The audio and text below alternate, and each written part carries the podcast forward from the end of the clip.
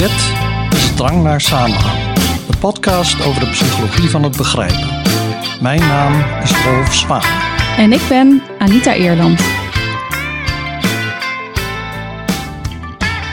Ja, vandaag is het Black Friday. Dat wil zeggen, de dag dat we dit opnemen is op Black Friday. Niet de dag waarop mensen dit gaan luisteren. Dan is het al voorbij. Um, en ik vroeg me af of jij er veel van hebt gemerkt. Dus ben jij doodgegooid met allemaal mailtjes met aanbiedingen en zo? Nou, het valt wel mee, want ik zit niet op heel veel mailinglists, eerlijk gezegd. Dus ik heb uh, iets van muziek, gitaren, um, iets van audioboeken en wijn. Dat is het wel. Nou, dat zijn best drie leuke dingen. Ja, dat klopt. En zaten um, daar nog leuke aanbiedingen bij, of niet? Nou ja, met zo'n gitaar is het zo, ja, dan is hij wel een paar honderd euro goedkoper, maar nog steeds heel duur. Dus dan is het nog steeds niet zo dat je zegt, nu ga ik hem ineens kopen. En met wijn heb ik dat dan wel. maar niet alleen op Black Friday. Maar we zitten nu niet in Nederland dus. nee, dat is waar. Ja, we dus daar heb ik dat sneller mee. Ja. ja, maar jij hebt je nog niet laten verleiden om iets Nee, zo, zo ben ik eigenlijk niet. Nee, nee. Jij wel dan? Nee, ik heb um, redelijk wat mails hierover gekregen, maar ook mails van winkels die zeggen we doen hier juist niet aan mee. Of we hebben een actie uh, dat je juist je bestaande kleding of zo kan laten repareren in plaats van nieuwe dingen te kopen. Um, ik heb nog niks gekocht vandaag. Maar wat ik wel grappig vond was dat ik, nou ja, niet alleen die mails zag, maar ook stukken over Black Friday, waarin mm-hmm. gedragsexperts dan uitleggen waarom nou ja, we ons zo gek laten maken om allemaal dingen te kopen die we niet nodig hebben. En daarin werden een aantal dingen genoemd die me heel bekend voorkwamen, omdat wij een aflevering hebben gemaakt. Uh, dat was aflevering 42 over hoe beïnvloeden anderen ons gedrag. Ja. En daarin hebben we ook allerlei verschillende trucjes besproken mm-hmm. die, um, nou ja, verkopers eigenlijk kunnen gebruiken om ons over te halen om dingen te kopen. Ja. Dus die aflevering wilde ik nu in het kader van Black Friday nog een keertje even promoten. En daar luisteren op dit moment uh, zoveel andere mensen naar, dus je moet er snel bij zijn. ja, dat is zo'n black pattern, hè? Ja, ja precies. Ja. Wat jij toen besproken had. Ja, dat was in een update weer van die aflevering. Oh, dat klopt. Oh ja. Ja. ja. Oké, okay, maar genoeg over Black Friday. Wij gaan dus geen dingen kopen. Nee, want wij zitten nu in de studio en wij gaan een podcast opnemen. Ja. En we gaan het hebben over gesprekken. Dus eigenlijk wat we nu ook doen. Um, wat is nu eigenlijk een gesprek? Mm nou ja, je kan een gesprek zien als een soort um, samenwerking tussen twee of meer mensen. Je zou kunnen zeggen een soort automatisch geleerde dans. Hè? Want het is steeds zo dat de een wat zegt, dan is er een pauze en dan zegt de ander wat. Dus je hebt steeds een afwisseling van, um, van dat je aan de beurt bent eigenlijk. Mm-hmm. Dan heb je ook zo dat als ik zie dat jij mij niet begrijpt bijvoorbeeld, of als ik iets verkeerd vertel, mm-hmm. dan uh, kan ik mijn beurt repareren. Dan kan ik dus zeggen van oké, okay, uh, laat me het anders uitleggen of zoiets. Ja, maar dat werkt dus alleen als jij mij ziet en dus op die manier de feedback krijgt dat ik het niet ja, begrijp. Ja, want jij kan dan bijvoorbeeld zeggen, hm, wat bedoel je? Of je kan uh, verbaasd oh, een kijken. moeilijk kijken. Ja. Moeilijk kijken. Ja, dus eigenlijk heb je een coördinatie tussen twee of meer individuen. En daar zit natuurlijk een hele verzameling cognitieve processen achter. Ja, want het lijkt zo simpel, maar het is eigenlijk heel complex. Dus dat Ja, het, het zo vaak goed gaat, is Ja. best wel bijzonder. Ja, dat is het wel. En ik zou ook een automatisch geleerde dans, want normaal leer, leer je een dan- dans natuurlijk. Nou ja, ik dan niet, maar ik wou net zeggen, hoe lang ga je zeggen dat je daarover doet? nou oké, ik ben niet zo'n danser, geef ik dan maar toe. ja, dat heeft ook met motivatie te maken. Ja, ja. ja dat is waar. Eh, daar heb ik niet veel motivatie voor. Maar goed, ehm, je hebt dus wel die eh, afwisseling tussen, tussen beurten. En eh, ja, als je, maar als je dus kijkt naar mensen, naar de conversatiepatronen bij mensen, dan zie je dat je iets van gemeenschappelijke achtergrond moet hebben, common ground. Mhm. Dat je het over dezelfde dingen hebt. Ja, dat als je een woord noemt of een, een begrip of zo, dat ik weet wat daarmee bedoeld wordt. Want als ik geen idee heb waar je het over hebt, Ja. dan komen we natuurlijk niet zo ver. Nee, dus je moet ehm, ja, wel een zekere zelfde in- interpretatie van bepaalde begrippen hebben, kennis delen om een conversatie te kunnen voeren. En eh, dus dat is één concept dat belangrijk is. Ehm, common ground. Mhm. En een ander is audience design. Dus dat je aanpast wat je zegt aan de andere persoon. Dus je maakt een inschatting van wat weet die persoon over dit onderwerp. Ja. Ehm, hoe eh, kan ik dan het beste verwoorden wat ik wil zeggen? ja, dus het is niet alleen inhoudelijk dat je je aanpast op de kennis van die ander, maar ook Nee. dat je rekening houdt met wat die ander mogelijk vindt of dat je je toon kunt aanpassen. Dus dat, dat misschien de, weet ik veel, dus de stemming waarin de ander is, dat dat ook beïnvloedt hoe jij een bepaalde boodschap brengt. Ja. Hoort dat daar ook allemaal bij? Ja, Ja, dus Ja. niet alleen inhoudelijk. niet alleen inhoudelijk. Ehm, eh, nou ja, een ander concept is audio, eh, turn-taking, Mhm. hè, waar we het over hadden. Dus eh, ik zie wanneer jij wat wil gaan zeggen en omgekeerd. Ja. En daar houden we dan rekening mee. En, eh, maar er is nog iets anders wat belangrijk is, is dat je probeert op dezelfde golflengte te komen met de andere persoon. Dus eh, wat je ziet in het taalgebruik van mensen die een conversatie voeren, is dat ze dezelfde begrippen gaan gebruiken eh, voor concepten waar zeg maar, of dezelfde woorden voor concepten waar meerdere woorden gebruikt zouden kunnen worden. Ja, ja. De- Dus dat je inderdaad je aanpast. Dat je dezelfde eh, woorden gebruikt. Ja, dat zie je ook heel vaak. Ik weet dat wij het daar vaker over hebben gehad, maar ik weet niet of we dat ook in de podcast al hebben gehad. Maar ehm, vergaderjargon bijvoorbeeld. Dus dat Ja, mensen die normaal gesproken bepaalde woorden nooit gebruiken, dan in de context van een vergadering ineens wel eh, van alles gaan aanvliegen en uitrollen.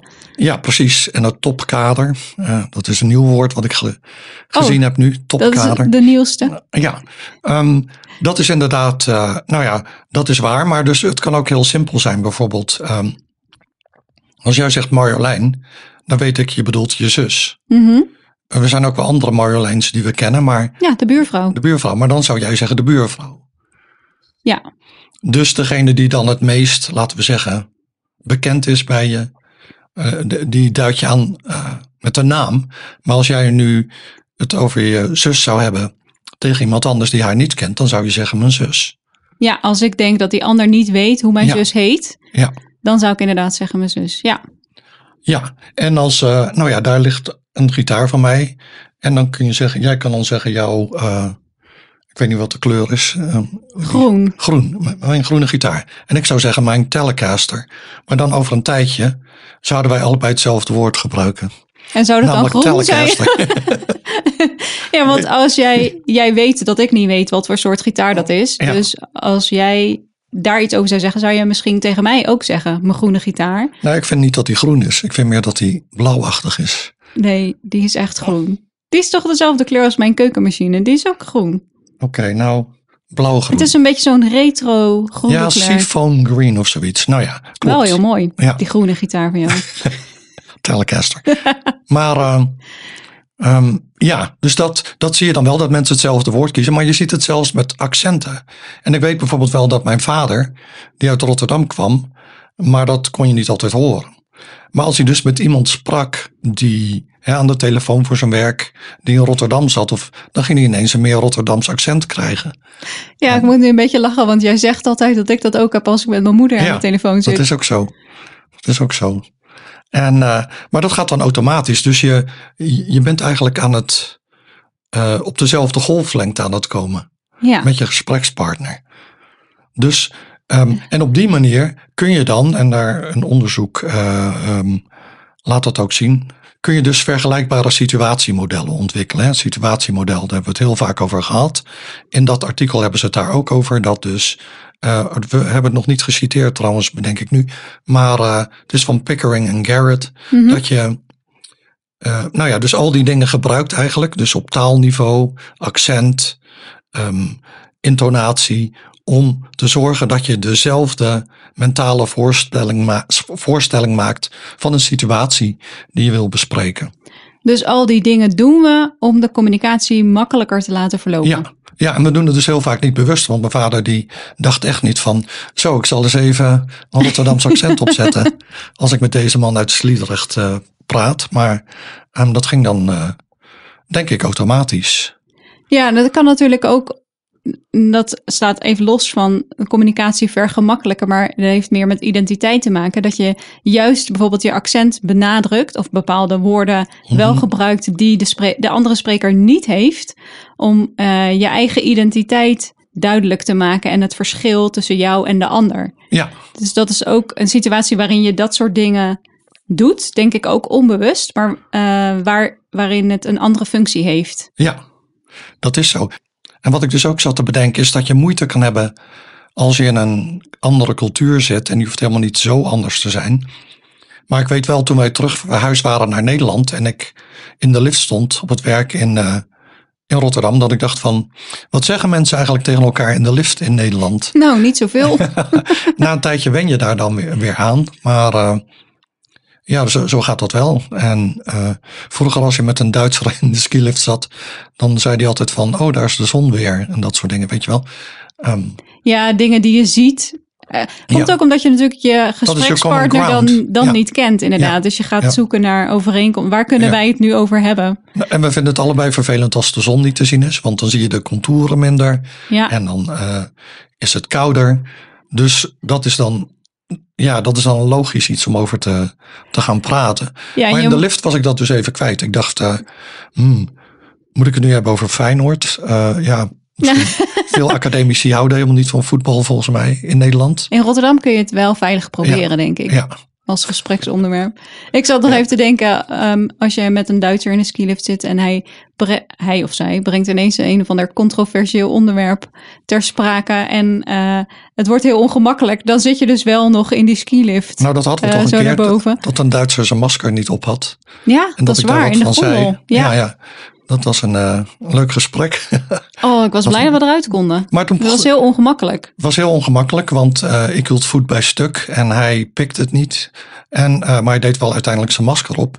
Maar zijn vrouw, die, nou, hoorde natuurlijk dat wij Nederlanders waren. Dus die begon van, oh ja, ik kom vaak in Maastricht. Of mijn zus woont in Maastricht, weet ik wel wat. Ze had familie Zoiets. in Nederland, ja. En zo loste zij dat dan eigenlijk op, want toen gingen we het hebben over, ehm, nou ja, ik weet niet meer waarover, maar over familieleden die dan in de buurt van de grens woonden of zoiets, weet ik veel.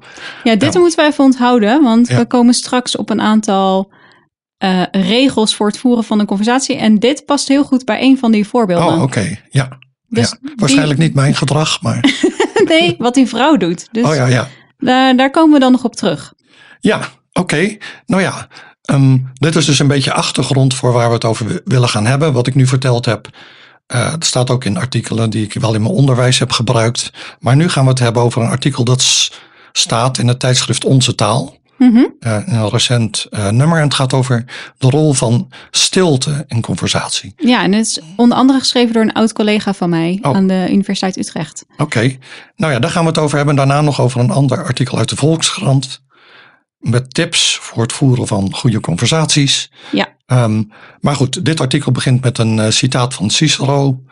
Stilte is een van de grootste kunsten van conversatie. Dus eh, stilte is heel belangrijk in het voeren van conversaties. Ja, ik denk dat stiltes best wel onderschat worden in conversaties. Dat het vaak wordt gezien als een zwaktebod. Of dat je even niet weet wat je moet zeggen.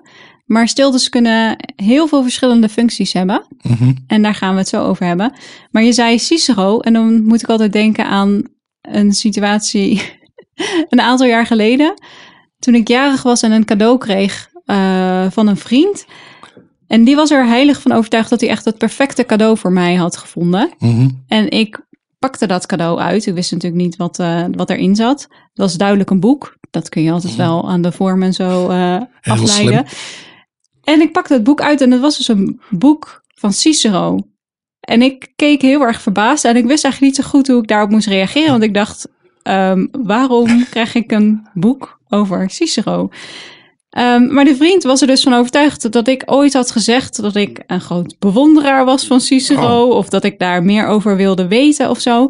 Dus die dacht, ik heb nu het perfecte cadeau voor haar. En ik, ja, ik, ik wist gewoon niet zo goed hoe ik daarop moest reageren. En dat was echt een heel ongemakkelijke situatie. Maar nu elke keer in mijn familie als Cicero ter sprake komt, dan wordt deze anekdote weer Ja, ja. opgehaald. Hm, dat kan ik me voorstellen. Het is altijd een risico als je dus ehm, ineens zegt dat je ergens in geïnteresseerd bent, dan pikken mensen dat op en dan krijg je ineens allemaal verjaardagscadeaus met dat thema.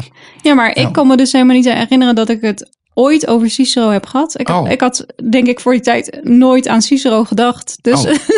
was voor mij echt heel bizar. Ja, Ik heb dat boek nog steeds. Ik denk Hmm. dat ik er misschien twee pagina's uit heb gelezen. Maar ik zal mijn best doen om... over weer- retoriek gaat er dan waarschijnlijk.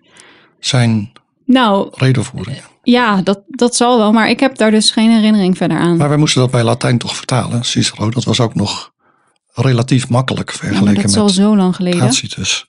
Ja, volgens mij heb ik Cicero niet vertaald. hmm. wij moesten trouwens zeggen Cicero. Want, eh, en ook keizer. Maar goed, dat, eh, dat zeg je niet in, natuurlijk in alledaagse conversaties. Dus Cicero. Ik heb nog wel een lees- en luistertip, nu we toch aan het afdwalen zijn. Want ik heb een aantal jaren geleden een Cicero-trilogie gelezen van eh, Robert Harris. En nou, dat is heel interessant, omdat eh, nou ja, Cicero leefde natuurlijk ook ten tijde van Julius Caesar. Dus je krijgt dan hun interacties. Zei je eh, nou Caesar? ja, ja, want ik zei net eh in het alledaagse keizer. Ehm, en eh, dus is een trilogie daarover. En dat eindigt dan met keizer Augustus. En daarna is er een boek van John Williams. En dat gaat over Augustus. Het heet ook Augustus. En daarna kun je dan weer I, Claudius en Claudius the God lezen van Robert Graves. Dus dan heb je een heel stuk Romeinse geschiedenis. Gaande van Caesar of daarvoor nog tot via Augustus naar eh, Claudius en Caligula. Dat is wel super interessant. Maar goed, we gingen het eigenlijk hebben over stilte. Ja, daar zijn we niet zo goed in, geloof ik. Nee. Nee, ehm, ja, we hebben het al gehad over stiltes. Dat, dat die dus een hele belangrijke functie kunnen. Eigenlijk verschillende functies kunnen hebben. Ehm, maar waarom is het nu zo moeilijk om een stilte te laten vallen? Dat komt omdat mensen dan bang zijn dat eh, in een conversatie de ander het woord overneemt. Dus Ja. dat ze dan hun beurt, zeg maar, kwijt zijn Mhm. op het moment dat ze een stilte eh, laten vallen. Toch is het belangrijk om af en toe dat wel te doen. En we zullen zo ehm, ingaan op de verschillende functies van de stilte. Maar wat interessant is, is dat die stiltes, die ook wel tussenpauzes worden genoemd, dat de, de lengte daarvan verschilt in verschillende talen. Dus eh, in het Deens, ik weet niet hoe ze dit precies hebben berekend hoor, maar in het Deens duurt zo'n tussenpauze ongeveer 469 milliseconden. Dat is echt maar een halve seconde. Ja, dus dat is de pauze tussen dat ik mijn beurt stop Ja, en dat jij hem overneemt. Terwijl diezelfde stilte, zo'n tussenpauze in het Japans, maar 7 milliseconden duurt. super kort. Ja, Ja, en dat, nou ja, je kan je voorstellen dat. Kijk, een gesprek gaat over het algemeen heel erg natuurlijk. Dus zo'n. De duur van zo'n pauze zit een beetje ingebakken. Dat voel, voel je aan. ja dat voel je aan. Maar ja. dus als je in een ander, nou niet per se in een ander land bent, maar als jij een conversatie voert met iemand die daar andere ideeën over heeft, dan kan dat natuurlijk ehm, problemen opleveren. Ja. Dus als jij een gesprek voert met een Japanner die al heel snel denkt, oh ik kan de beurt overnemen, dan heb jij misschien het idee dat die ander jou de hele tijd in de reden probeert te vallen. ja, Eh, terwijl als zo'n pauze langer duurt, dan denk je misschien, hé, hey, waarom ehm, heb ik wat gebeurt er deze? gezegd? Ja, precies. Ja, ja dus wat ehm, een goede metafoor hier vind ik touwtjes springen. Ehm, Mm, ja. Dat je dus, weet je wel, met zo'n groep staat als je moet inspringen. ja, Ik weet nog goed dat ik eh, in Soest kwam wonen. En er kwam toevallig net een paar weken geleden een meisje tegen van de lagere school. En ik weet nog dat die daar ook aan meedeed. Maar ik kon dat nog niet zo goed. Hè? Dat je dus, je moet dat goed timen. ja. En als je het dan helemaal goed timet, dan eh, is het geen probleem. Doe je dat niet, ja, dan Nou, dan verpest je het voor iedereen. ja, dan verpest je het voor de hele club, maar dan zit het vast. Maar zo is het ook een beetje met conversatie. Je moet op het juiste moment inspringen. Ja, En ik zie wel met mijn onderwijs, waar ik dan mensen uit verschillende culturen heb, dat dat dan soms niet makkelijk is. Dat vooral studenten uit Azië vaak hun beurt voorbij laten gaan. Die vinden het dan onbeleefd of om iemand in de reden te vallen. ja dat zijn Maar- dan dus geen Japanners. Want die Nee. nemen heel Nee. snel de beurt over, hebben we net ge- gehoord. Ja, maar die zijn dan toch te bescheiden om dat te doen, denk ik. oh, ja, Dus dat is dan wat ja. anders. Ja, maar dus dat je ziet, ehm, dat ze dan net de boot missen. Dus ze willen wat gaan zeggen, Mhm. maar dan is net iemand anders eh, aan het Zijn woord. te beleefd, denk dan ik. denk ik. Ja. Maar, dus je ziet wel die culturele verschillen. Dus dat, dat eh, waar jij het net over had. Ja. Ja. Ja, en dat gaat dus verder dan alleen de lengte van, van de Ja. pauzes. Dat zit Ja. hem in heel veel dingen. Eh, maar goed, wij hadden het over eh, stiltes, over Mhm. tussenpauzes. En maar ja, wat is nu precies zo'n functie van zo'n tussenpauze? Ehm, nou, zo'n pauze is heel erg belangrijk, omdat je daarmee tijd geeft aan de luisteraar om de informatie die jij net hebt gegeven te verwerken. Ja, En wat me dus heel erg opvalt, als mensen dat niet doen, dan is het ook moeilijk om, het, om een verhaal te volgen. Dus ik moet denken aan ehm, presentaties die studenten soms geven. Soms is Ja. het ook een pitch, dus dan is het heel kort. En dan snap ik dat ze zoveel mogelijk informatie willen geven in een zo kort mogelijke tijd. Maar dan krijg je een soort van verhaal wat opgedreund wordt, ja. wat heel snel naar elkaar gaat Mhm. zonder voldoende pauzes. En dan maakt het het heel moeilijk om je aandacht erbij te houden en alles te blijven eh, volgen. Dat klopt, ja. Je moet een beetje een ritme hebben, zodat ehm, de luisteraar informatie kan verwerken voordat je weer met een nieuw onderwerp aankomt. Maar als mensen zenuwachtig zijn of ehm, denken van ik wil zoveel mogelijk informatie proppen in 10 minuten, dan krijg je dit soort problemen, ja. Ja, en dat voelt dus heel onnatuurlijk aan. Dan is het Ja. meer een soort van mm, ja, nieuwslezer of zo die achter me die een verhaaltje opleest in plaats van meer eh, een presentatie. Goed, dus een functie van stilte is om de luisteraar de tijd te geven om informatie te verwerken. Eh, stilte kan ook ervoor zorgen dat je eh, je boodschap meer kracht bijzet. Dus als je Mhm. net voor een belangrijke boodschap even stil bent, dan lijkt het voor de luisteraar alsof wat daarna komt eh, belangrijk is. Ja, Ja, en als je dan een stilte laat vallen, dan is het natuurlijk de vraag voor de ander: ga ik direct reageren of niet? En als je snel reageert, dan wekt dat misschien de indruk dat je weet waar je het over hebt. Je hoeft niet na te denken over een antwoord of een reactie. Mhm. Terwijl een stilte laten vallen de indruk kan wekken dat je met een wel overwogen antwoord komt. Ja. Dus als je heel even stil bent nadat iemand anders iets heeft gezegd, en dan moet je een beetje erbij kijken alsof je aan het nadenken bent, ja. dan lijkt jouw bijdrage daarna waardevoller. Omdat het lijkt alsof je er beter over Ja. hebt nagedacht. Dus Ja. dat is ook een functie van een stilte. Dat je niet Ja. meteen reageert op een ander, maar even een stilte laat vallen voordat je met een eh, antwoord komt.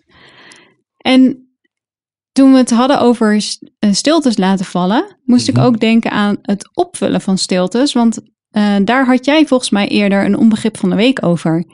Oh, dat zou kunnen, ja. Ja, Over geluiden die mensen maken als ze bijvoorbeeld ja, ja. een online meeting hebben eh, of bellen bijvoorbeeld. Dus dat je elkaar niet ziet eh, en dat de een iets moet opzoeken of zo. Dan is er een hele lange stilte. Kennelijk ja, is of, dat of gewoon zelfs als je over iemand zijn schouder staat mee te kijken. Weet je wel, eh, bij een zo'n vliegticket of ik, ik weet niet precies wat, maar ergens iets opzoeken op een computer. Dan doen ze of zoiets terwijl ze bezig zijn. Zo van, eh, ja, ik ben er nu mee bezig en eh, kan even niks zeggen, want eh, ja, dit vergt mijn cognitieve energie. Dat opzoeken. terwijl je zou denken, ehm, het vergt nog minder cognitieve energie om gewoon stil te zijn. Ja, maar goed, maar dan kan die andere persoon denken, oh, er wordt niet aan mijn probleem gewerkt. Ja, dat, maar dat zou dus kunnen als je elkaar Elkaar niet, ziet. ziet. Maar, als je elkaar, wel ziet, dan gebeurt het nog steeds. Dus het is ook een beetje om een ongemakkelijke ja, stilte dat dacht ik. Dus te heffen. Ja, Dus daarom moest ik daaraan denken toen we het hadden over stiltes en stiltes laten vallen. Dat dat dus soms als ongemakkelijk wordt ervaren. Ja. En dat dat misschien dan ook de reden is waarom mensen soms geluid maken waar ze ook gewoon een stilte kunnen laten vallen. ja. Oh, zeker, ja. Oké, nou als de ander in een conversatie een stilte laat vallen. ehm, dat kan dus ook zijn dat er geen reactie komt als jij klaar bent met praten. Hè, Dat de Mhm. ander nog niet de beurt overneemt. Dan proberen we zelf te bedenken hoe dat komt. Dus we Ja. proberen zelf die stilte eh, te verklaren. En dan zou je kunnen denken, nou misschien is die ander nog aan het verwerken wat ik net heb gezegd. Eh, misschien is die ander aan het nadenken over een antwoord. Vooral als je er dus bij kijkt alsof je aan het nadenken bent. Eh, het zou ook zo kunnen zijn dat de ander niet zit op te letten, dus niet doorheeft dat jij Mhm. klaar bent. Ehm, maar soms als er geen reactie komt, kun je ook denken, heb ik misschien iets uh, verkeerds gezegd of iets doms of iets geks of zo.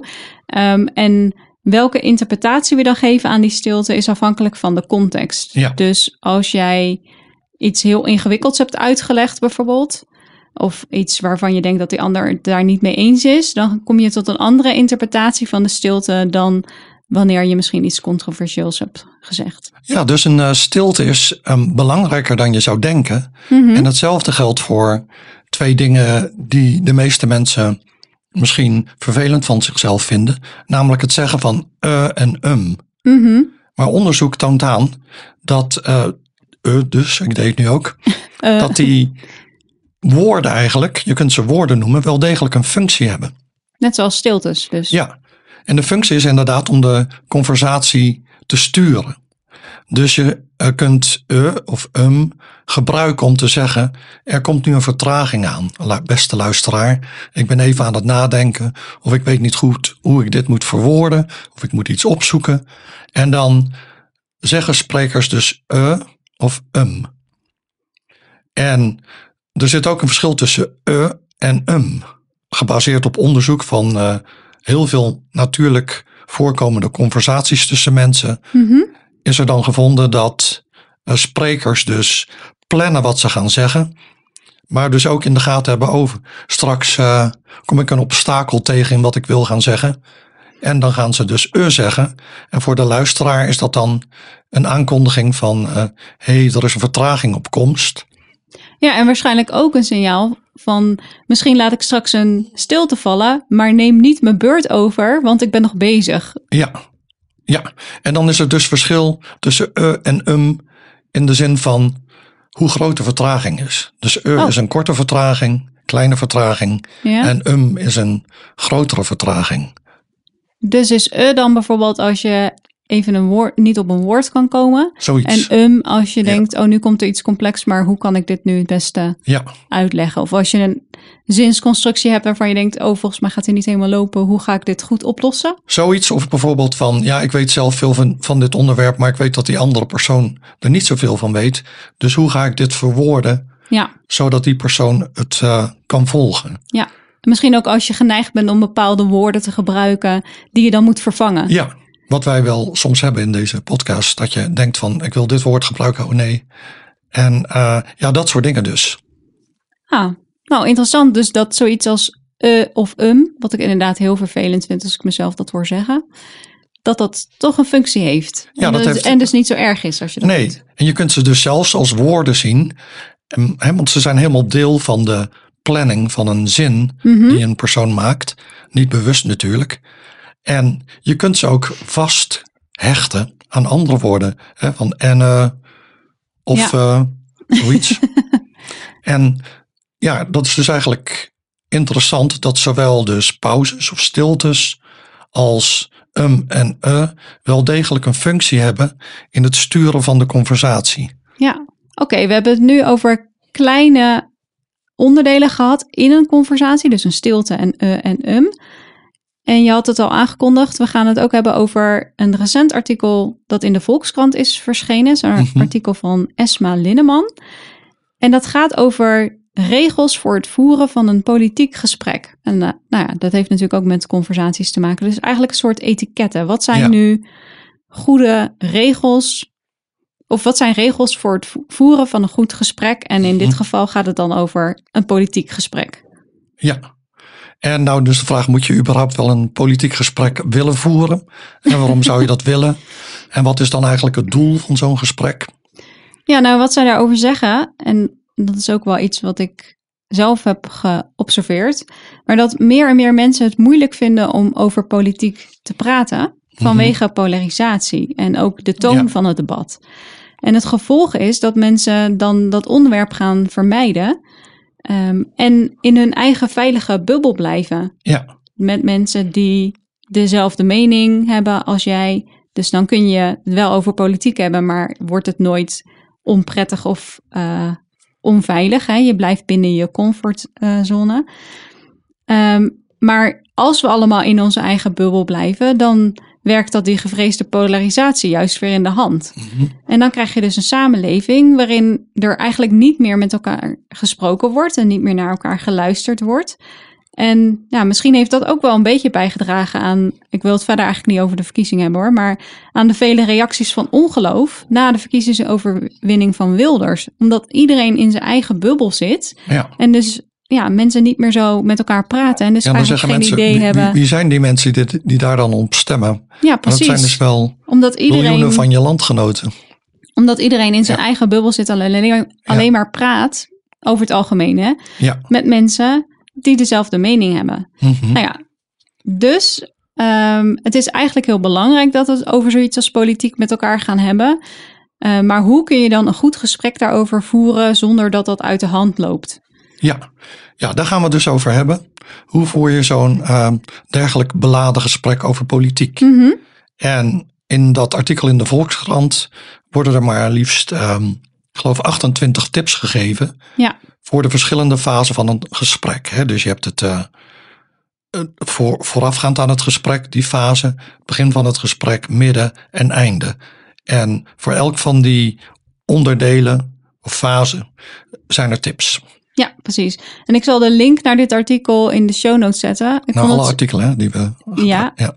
Maar ik wil dit artikel nog even uitlichten, omdat we gaan natuurlijk niet al die 28 eh, bespreken. Dat zei je Nee. al en we lichten er een paar uit. Maar het zijn wel echt hele goede regels en tips. Dus Mhm. het lijkt me gewoon super nuttig Ja. voor mensen om eh, daar eens naar te gaan kijken. Een aantal van die regels eh, die wij eruit hebben gehaald, ehm, gaan we nu bespreken. En ik wil beginnen met voorafgaand aan het gesprek. Daar heb ik er eentje uitgelicht. En dat Mhm. was: ehm, bedenk of dit de juiste plek is voor een politiek gesprek. En in het artikel stellen ze dan bijvoorbeeld dat een uitvaart geen goede plek is voor een dergelijk Nee. gesprek. Nou, dat lijkt me een beetje een open deur. Want mensen zijn emotioneel, die hebben wel wat anders aan hun hoofd op dat moment. Dus als iemand dan, lijkt me in een vlaag van verstandsverbijstering, een politiek onderwerp aansnijdt, dan eh, raden ze aan om te zeggen: Ja, eh, ik wil hier graag op een ander moment met je over praten. Dat lijkt me heel logisch. Dit is niet de juiste plek voor dit eh, gesprek. Maar goed, voor deze, deze toelichting over dat een uitvaart geen goede plek is voor een gesprek over politiek. daarvoor had ik deze regel niet gekozen. Ik vond het namelijk vooral heel herkenbaar dat er ook stond dat ook de setting belangrijk is en dat het soms heel prettig is, omdat het ontspannend werkt, als je elkaar niet aankijkt tijdens Ja. een moeilijk gesprek. Eh, dus bijvoorbeeld als je allebei in het haardvuur zit te staren, of als je een wandeling maakt waarbij je naast elkaar loopt en elkaar dus ook niet aan hoeft te kijken. En in mijn ervaring helpt zo'n setting dus wel om moeilijke eh, gesprekken te voeren of moeilijke, ja, moeilijke onderwerpen te bespreken. Dus niet alleen de politiek, maar ook andere moeilijke onderwerpen kun je beter in zo'n soort setting bespreken dan wanneer je recht tegenover elkaar gaat zitten en elkaar aankijkt. Ja, dat, zou, dat, dat kan ik me goed voorstellen. Dat doet me ook denken aan onderzoek in de sociolinguïstiek al uit de jaren tachtig van Deborah Tannen.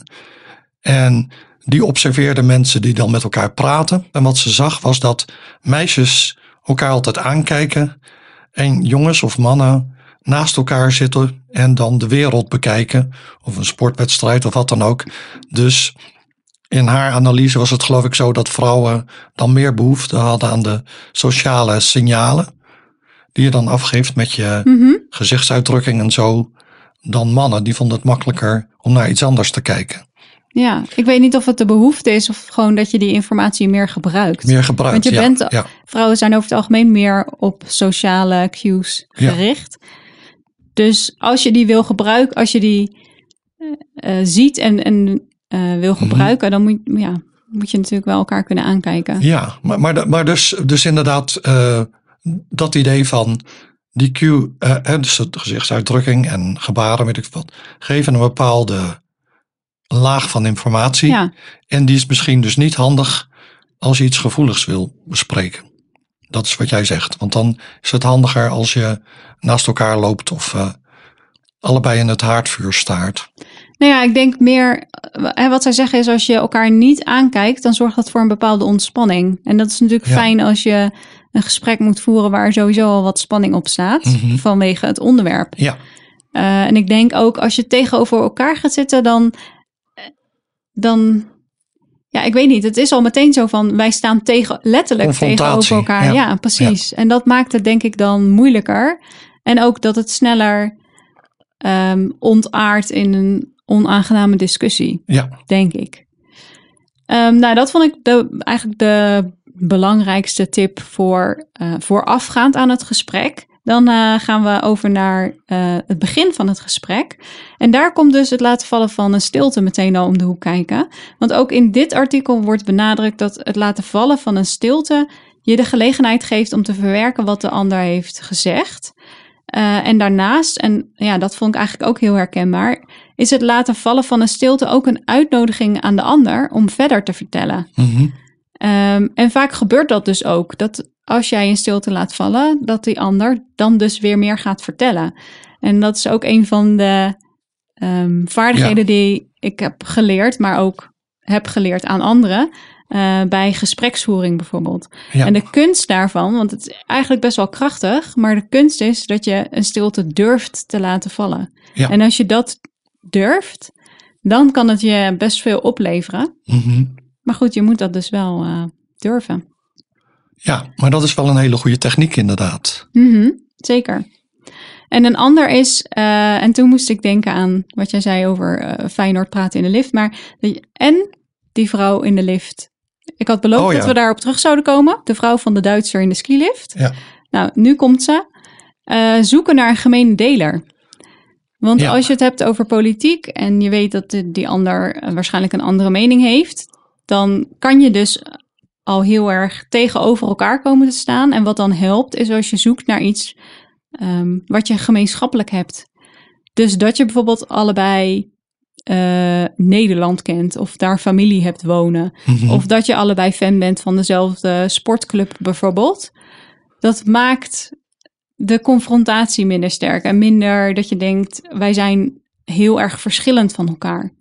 Dus dat Ja. is, vind ik eigenlijk ook wel een belangrijke tip voor zulke soort Ja, ja, het zoeken naar common ground. Hè? Ja, Ja, maar dan dus niet per se inhoudelijk op eh, het onderwerp waar het gesprek Nee, over nee, gaat. Maar gewoon als, als mens Ja, wij wij zijn allebei mensen. Ja, en daar past ook dat idee bij van eh, samen naar het haar- haardvuur kijken of samen lopen naast elkaar. Dan zie je dezelfde dingen. Mhm, Dus Samen dan- in de skilift Ja. genieten van de zon die weer Ja. achter de wolk eh, vandaan komt.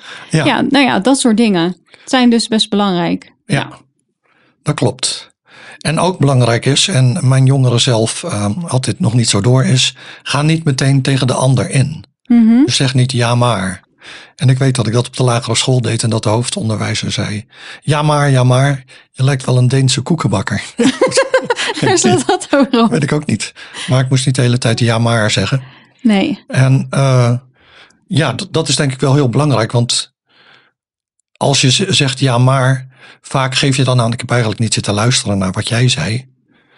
Ik heb gewoon zitten wachten eh, voor een opening om nu te zeggen wat ik wil zeggen. Ja, om je ja maar erin te gooien. Ja, Ja, en dat is denk ik heel belangrijk in een gesprek dat je aangeeft aan de ander van, ik heb naar jou geluisterd.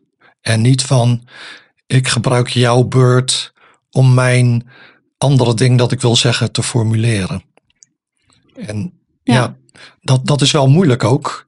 Want, nou ja, ik weet wel als kind dat ik dat ook deed. Als ik dan discussies had met mijn vriendjes of met mijn vader over politiek. Dan luisterde ik niet zo naar wat zij zeiden. En zij niet naar mij ook hoor. En mijn vader misschien wel, maar vrienden niet. naar elkaar luisteren is ook best Ja. wel een belangrijke regel voor een Ja. goed gesprek. Ja, nou dat doet me denken aan een eh, ergernis die ik altijd had met Tom Egbers van Studio Sport. Die kan totaal niet interviewen. Die luistert helemaal niet naar de antwoorden die hij krijgt. Die heeft gewoon een lijst van vragen die hij afwerkt. Een soort ja-maars.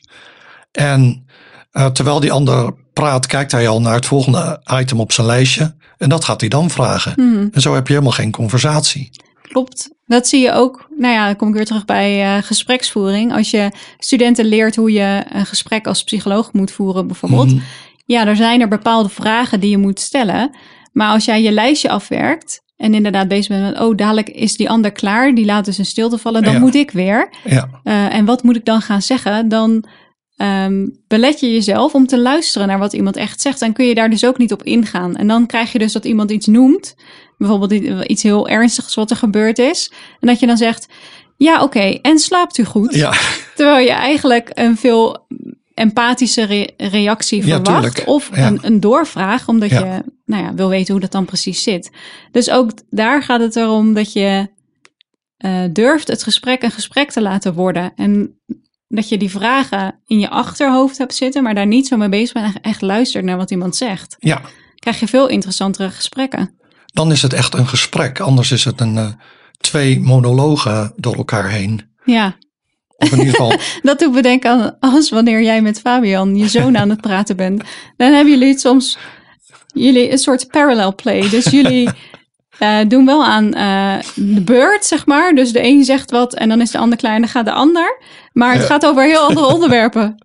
ja, dat is soms wel zo. Ja, dat Dat, vind ik heel, dat is heel grappig om te, te zien. Ja, maar volgens mij ligt het aan hem en niet aan mij. Ik zal het ook eens zal- aan hem vragen. Ja, precies. Ehm,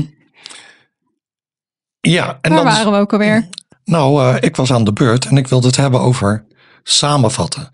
Het klinkt nogal schools, maar een van de tips hier, en die kan ik wel onderschrijven, is dat het soms nuttig is om samen te vatten wat de ander net heeft gezegd. Mhm. Want daarmee kun je dan aangeven of je het begrepen hebt of niet. Dat is ook heel vaak wat bij promoties aan de universiteit. Wat dan degene die zijn, zijn of haar proefschrift moet verdedigen te horen krijgt van. Vat eerst samen wat de opponent vraagt. Mhm. Zo, eh, hooggeleerde opponent, u vroeg mij, als ik het goed heb, dit en dat. Ja. En dan eh, geef je aan, ik heb het begrepen en dan kun je antwoord geven. Ik vind Nou ja, het zelf en- altijd vervelend als mensen doen, want ik vind het meer tijd rekken. Maar Nou ja, Ja. Het, het is niet alleen dat je aangeeft dat je hebt geluisterd, maar ook dat er correctie mogelijk is. Dus als je iemand verkeerd hebt begrepen, dan Ja. kan die ander corrigeren. Mhm. Het is natuurlijk ook heel vervelend als jij een vraag stelt en iemand anders gaat tien minuten lang een antwoord geven op niet jouw vraag. Dat is waar. Maar soms is het zo dat je gewoon doorhebt van, ja, die vraag was best wel duidelijk. Ja, En eh, dan is het gewoon een trucje geworden. Maar als je dat dus oprecht doet, dan werkt dat volgens mij heel goed. Ja. Dus jij zegt dit, en dan moet je natuurlijk ook niet sarcastisch gaan doen van, jij zegt dit op een hè, sarcastische manier van wat een onzin. Mhm. Maar echt laten zien van, ik probeer jou te begrijpen. Ja. En eh, ja, dan heb je ook regels voor het midden van het gesprek.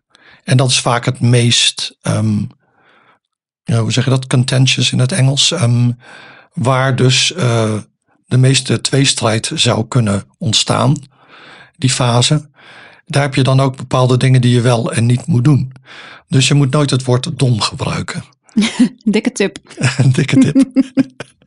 je moet je gesprekspartner niet op de kast jagen. Nee. Wat ik in de lift dan misschien wel een beetje had.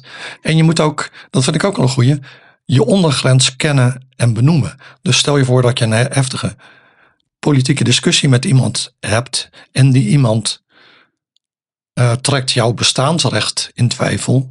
Dan kun je wel zeggen natuurlijk, hier stel ik de grens. eh, als we zo gaan praten, dan hoeft het van mij niet meer. Om maar een voorbeeld te noemen. Dus Mhm. van, eh, jullie mogen niet in dit land wonen of dit land mag niet bestaan of wat dan ook. Dan is er voor zo iemand geen weg meer terug. Dan is er geen discussie mogelijk. En dat moet je voor jezelf bepalen van, ja, dit vind ik totaal onacceptabel. Dus dan houdt voor mij de discussie op. Ja, dat is wel een moeilijk punt om te bepalen natuurlijk. Want zeker als het er verhit aan toe gaat, zou je al snel het gevoel hebben van, nou, wat die ander zegt, daar ben ik het totaal niet mee eens. En eh, eh, dit, dit heeft geen zin om deze discussie te voeren. Of je voelt je zo erg beledigd of aangevallen dat je het gesprek niet voort wil zetten. Maar dan kom je dus ook nooit meer tot een goed gesprek. Nee, Dus het moment waarop je dat doet, dat lijkt me best wel lastig om te bepalen. Want je moet Ja. een gesprek natuurlijk ook een kans geven. Ja, ja, precies. Je moet een gesprek een kans geven. Maar er zijn gewoon punten waar, waarop, denk ik, dan de persoon in kwestie zich zodanig aangevallen voelt. Mhm. Dat hij denkt, ja, deze persoon beschouwt mij gewoon niet als een waardig mens of als menswaardig. Nee, oké, dan dat houdt is het wel... natuurlijk wel op. Ja, ja, Ja. oké. Nou ja, dan houdt het op. Dus dan komen we bij de regels voor het eind van het gesprek, of niet? Ja, dat is wel waar. Je kan dus gewoon zeggen, ik heb mijn ondergrens bereikt, we stoppen ermee. Ja, Maar er waren ook nog wat andere tips voor eh, het ja einde dit, van dit het is dan een gesprek. vroegtijdig einde van het gesprek. Ja. Maar dan ben je in de vangrails terechtgekomen. maar eh, je kunt een gesprek dus ook wel op een normale manier beëindigen. En daarvoor hebben ze dan ook tips. Mhm. Of staan tips in dit artikel. Je moet je gesprekspartner een uitweg geven. Dus je moet nooit eindigen met eh, schaakmat of weet ik veel wat. Maar eh, je moet iemand wel zijn of haar waardigheid kunnen laten behouden. Mhm. En er staat hier ook, wees tevreden met kleine overwinningen. Dus als iemand zijn mening een beetje heeft bijgesteld of zo. Maar Ja, dat of- zou ik dan zelf geen overwinning noemen. Want dan klinkt het weer als een, eh, als een wedstrijd. Dat is een beetje een ongelukkige woordkeus. Maar ik denk als iemand anders naar jou heeft geluisterd en misschien eh, nog eens wat gaat opzoeken over wat jij hebt gezegd of zo, dat dat Ja. dan, hè, iemand hoeft niet, niet meteen helemaal met jou eens te zijn. Ehm, maar ja, je kan ook een zaadje planten. Ja. En dan staat er bedankt je gesprekspartner. Nou, bedankt. Jij ook bedankt.